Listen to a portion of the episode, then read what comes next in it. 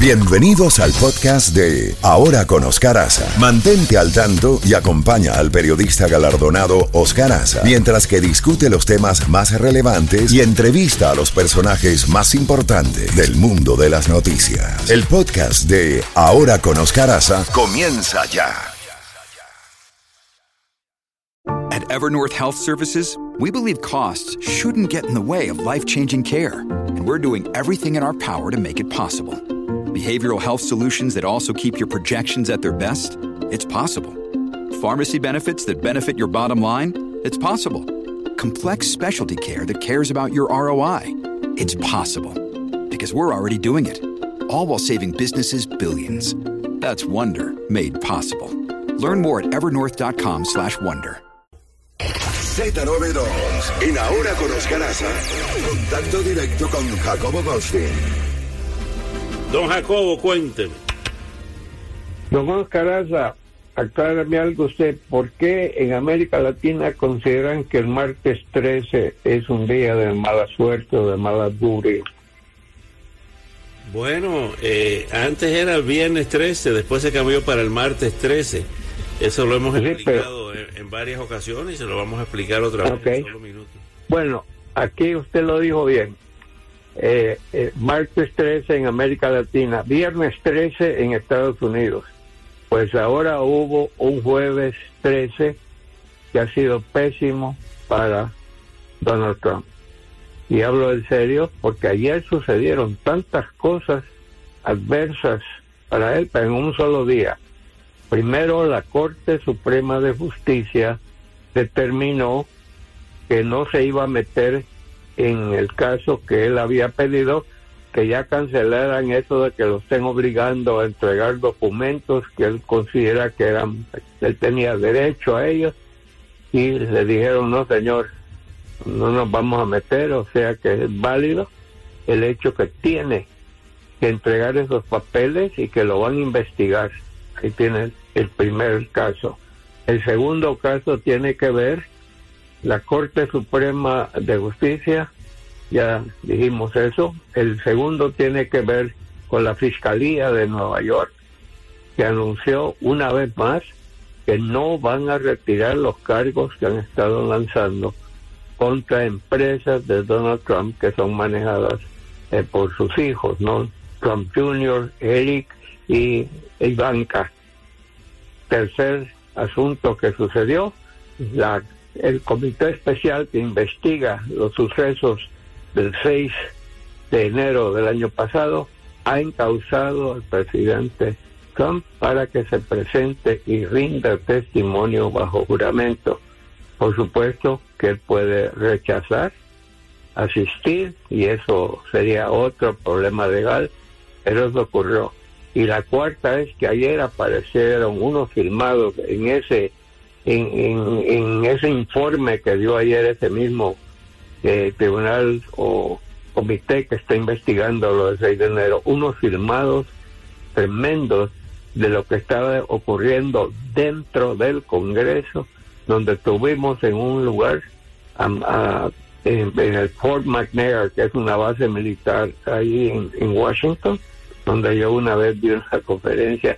Eh, ahí, en esa base militar, habían llevado a Nancy Pelosi, al Chuck Schumer, el líder del Senado eh, demócrata. Ahí estaba también eh, Mitch McConnell, que era el líder de la minoría eh, republicana del Senado, y estaba Ted McCarthy, que era el, el líder de la minoría. Los cuatro estaban en un solo lugar trabajando conjuntamente, Oscar. Eso fue algo muy provechoso de verlo, llamando a diferentes personas pidiendo que por favor mandaran policías, mandaran la Guardia Nacional, mandaran gente de, de donde fuese, porque est- estaba siendo invadido y destruido el Congreso. Y todas esas cosas ocurrieron el día de ayer en, en un, en un solo día. Yo creo que nunca he visto en toda mi carrera periodística un día donde tantas cosas distintas vayan contra la misma persona. Ahora eso- vamos a ver. Por eso él dice que es una cacería de brujas. Justamente estuve hablando ayer, anoche, con un abogado republicano, pero un abogado prestigioso, serio. me dijo que él no va a ir a lo del comité ese y que van a jugar los republicanos y los seguidores del expresidente Trump a los resultados de las elecciones eh, de medio término en noviembre ahora. Si ganan los, si toman el control los republicanos de la Cámara, eh, que es una posibilidad, pues las cosas van a cambiar totalmente y, y lo que se va a producir es una una persecución a la inversa de los republicanos contra, contra demócratas, especialmente en el caso de Hunter Biden y del propio presidente Biden. yo creo que eso. Están jugando a la política ahí, ¿no? Bueno, la cosa es que puede, puede suceder. Eh, y vamos a ver qué pasa, pero el hecho es que nunca había visto yo tantas cosas el mismo día sobre la misma persona. Yo creo que eso no se va a ver nuevamente. Eso definitivamente ha sido eh, un día súper cargado de noticias. También tenemos noticias. Hace muchos días hemos estado hablando tú y yo sobre el río Colorado, que es un río tan importante, uno de los principales ríos de Estados Unidos, tan importante para la industria de la agricultura, la avicultura, la ganadería, eh, los vinos, porque dependen del agua y el Colorado es el que se la suministra y ha estado prácticamente se puede patinar ahí, se puede eh, se puede caminar a cruzarlo caminando por la sequía. Pues ahora se le agrega el río Mississippi, que quizás es el más grande de Estados Unidos, que viene de la frontera de Canadá hasta el Golfo de México. Ahí hay varios estados que están también con una sequía terrible con el nivel del río prácticamente pulgadas de agua y eso también está causando una serie de daños tremendos a la economía. Eh, nunca se ha visto un, eh, que yo no sé en, nuestros tiempos, Oscar, o antes había habido una sequía como lo que estamos viendo en estos momentos y unos calores eh, tremendos. Así que esto está afectando también. Ayer salieron también informes de que la inflación está galopante. Eh, el presidente del Chase Morgan, Morgan Chase, es uno de los bancos más grandes del mundo, él, el presidente anunció que él cree que vamos a tener una recesión de aquí a nueve meses. El Fondo Monetario Internacional creo que también se ha referido a los problemas. Otros eh, economistas están diciendo que las medidas adoptadas por el Banco Central, o sea, la Reserva Federal, eh, en vez de estar curando las cosas, las están poniendo más caras que nunca. Entonces, todo esto se está sumando a, una situación que está bastante precaria y esto es algo que va a dañar a los demócratas porque, como hemos dicho tantas veces, en este país si la economía anda bien, el presidente de turno se sale contento para decirlo y cuando la economía anda mal te echan la culpa. Por lo que la economía andaba mal es que George Herbert Walker Bush, Bush padre, perdió las elecciones, bueno, y Ross Perot se metió y le quitó votos también, pero el factor clave fue la economía. ¿Te acuerdas la frase que dice que crearon los seguidores de, presidente Clinton, que decía, ¿verdad? The economy stupid, es la economía estúpido.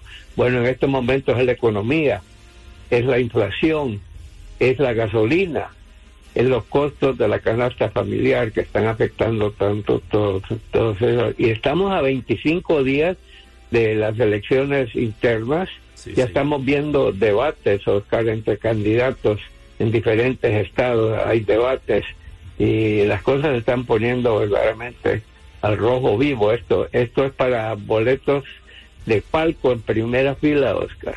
Jacobo, hablando de del rojo vivo, ha vuelto a repetirse otra matanza. El mismo día en que eh, Nicolás Cruz se salvó de la pena de muerte, en Raleigh, en, en las Carolinas, pues un hombre armado mató a cinco personas en un tiroteo, entre ellas un policía fuera de servicio en Raleigh. También resultaron heridas varias personas y el tirador sigue prófugo en ese momento de la noticia, pero rodeado, según informaron las autoridades de este municipio de Carolina del Norte en conferencia de prensa. Medios locales. Medios locales reportaron que el tiroteo comenzó después de las 5 y 30 de la tarde dentro del área de News River Greenway. Se ha vuelto a repetirse otra matanza, qué horror, ¿no? ¿Qué te parece el mismo día de ayer en Connecticut? Una persona o, o dos personas llamaron a la policía a reportar un incidente familiar violento, solo que eso no era cierto, era para, para que la policía mandara gente allá, llegó la policía y los agarraron a tiros, Oscar. Dos muertos y uno gravemente heridos. Imagínate, los que mataron a uno, pero al hermano que estaba ahí también lo detuvieron. Estas cosas están pasando con demasiada frecuencia, sinceramente hablando, y, y no le vemos una salida, porque ahí están las armas. Y el caso que tú mencionaste de Parkland, bueno, mi opinión personal, y es mía, es que merecía la pena de muerte. Eso de que estando cuando su madre lo tenía en el vientre, ella era drogadicta y alcohólica, no me vengan con ese cuento. Si esa es la excusa por la cual le dieron cadena perpetua en vez de la pena de muerte, es la peor excusa que yo he oído en mi vida. Mira, esto plantea un hecho interesante. Si Nicolás Cruz y, hay, abogados serios eh, hablando de esto. Anoche mismo hablé con varios eh, criminalistas amigos míos que son brillantes. Y yo le hice la pregunta y me dijo una pregunta muy interesante. ¿Cuál es la pregunta? Si Nicolás Cruz, que asesinó en masa a maestros y alumnos, compañeros de él de la escuela Marjorie Stoneman Douglas en Parkland, no mereció la pena de muerte, entonces ¿para qué existe la pena de muerte en la Florida? Estaba hablando de la Florida. Porque ¿qué es lo que se necesita para merecer la pena capital? Si ese caso, que es un caso monstruoso a nivel mundial, no mereció la pena de muerte, entonces que quiten la pena de muerte. Y sabes algo, Oscar, no sé si escuchaste lo último. Están investigando que ha surgido ahí la, especie que uno de los miembros de ese de ese jurado amenazó a otro que no votaba a favor de cadena perpetua. Eso lo van a investigar. Pero ya ya ya el caso ya ya pasó, no pueden retomar y volver a, digo, ya sabes, aquí son solo una vez, ¿no? Double jeopardy. No. No. Así no, pero oye, pues yo, como te digo, yo no soy una persona, a mí, yo solo he visto demasiados casos que dan cadena perpetua y luego eventualmente alguien se apiada de ellos o viene un perdón presidencial y afuera. Como tú señalaste y creo que es la descripción perfecta. Si ese caso no amerita, tú sabes los cadáveres que, que, los padres no los podían, eh, fue desastroso. A una niña le metió cuatro tiros con un rifle semiautomático, a quemarropa, le deshizo todo. Y si eso no merita, entonces, como tú dices, ¿para qué?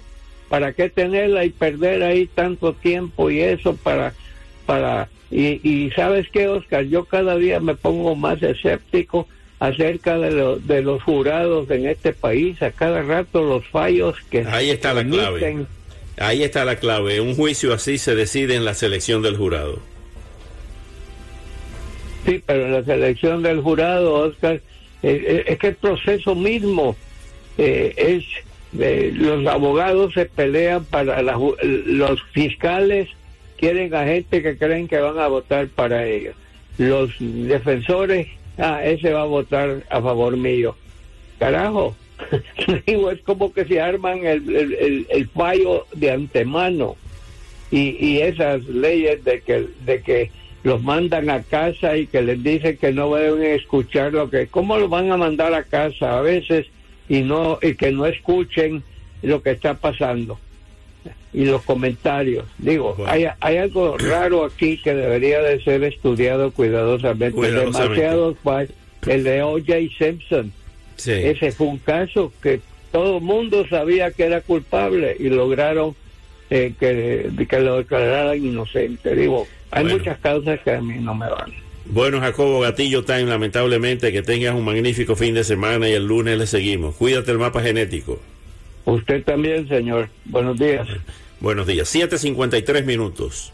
Z92. Oscar Aza. Desde las 6 de la mañana. Les habla Oscar Aza, porque tú lo pediste, ahora con más noticias locales, nacionales e internacionales, a las en punto y a las y 30 de cada hora. Noticias, credibilidad y más música. Desde las 6 de la mañana. Este es un mensaje importantísimo. Si usted